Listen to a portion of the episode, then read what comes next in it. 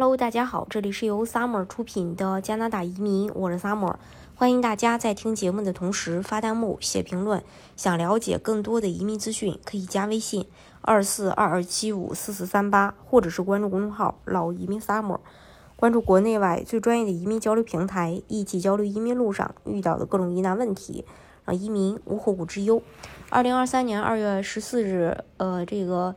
呃，移民咨询委员会发布了一份曼省的省提名修改报告。呃，移民咨询委员会在二零二二年二月成立，主要是增强曼省省提名计划，同时建议改善省内的移民政策和计划，使曼省成为技能工人和商业投资者的动态目的地。呃，曼省新移民部长宣布，为了进一步加强曼省的移民，对曼省省提名政策和计划提出改进建议，来满足劳动力市场的短缺，并加强。呃，曼省目前和未来的经济发展前景。呃，曼省还正式要求加拿大联邦政府批准二零二三年大幅度增加曼省的提名分配，以更好地应对劳动力市场的需求和技能短缺。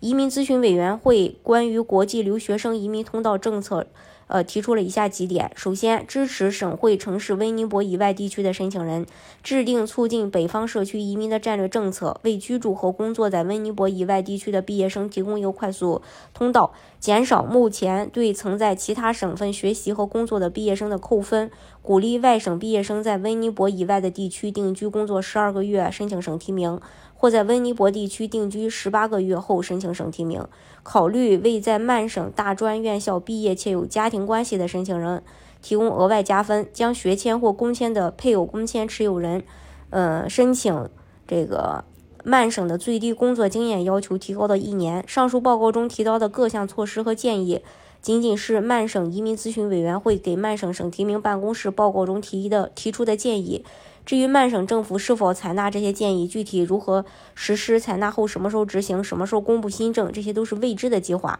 如果要辩证，一一定是以官网为准。呃，以曼省二零一八年旧政并行并执行为例，制定和实施任何新的政策都需要一定的时间。即使2023年再次颁布新政，大概率会有缓冲期，不会直接影响目前已经进行中和准备递交的申请人。直接选择曼省，尽量避免外省学习和工作的。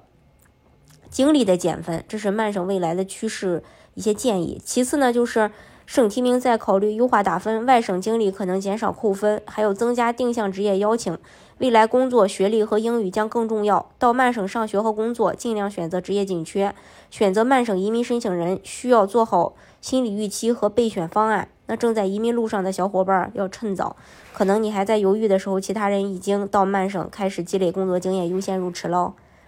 嗯。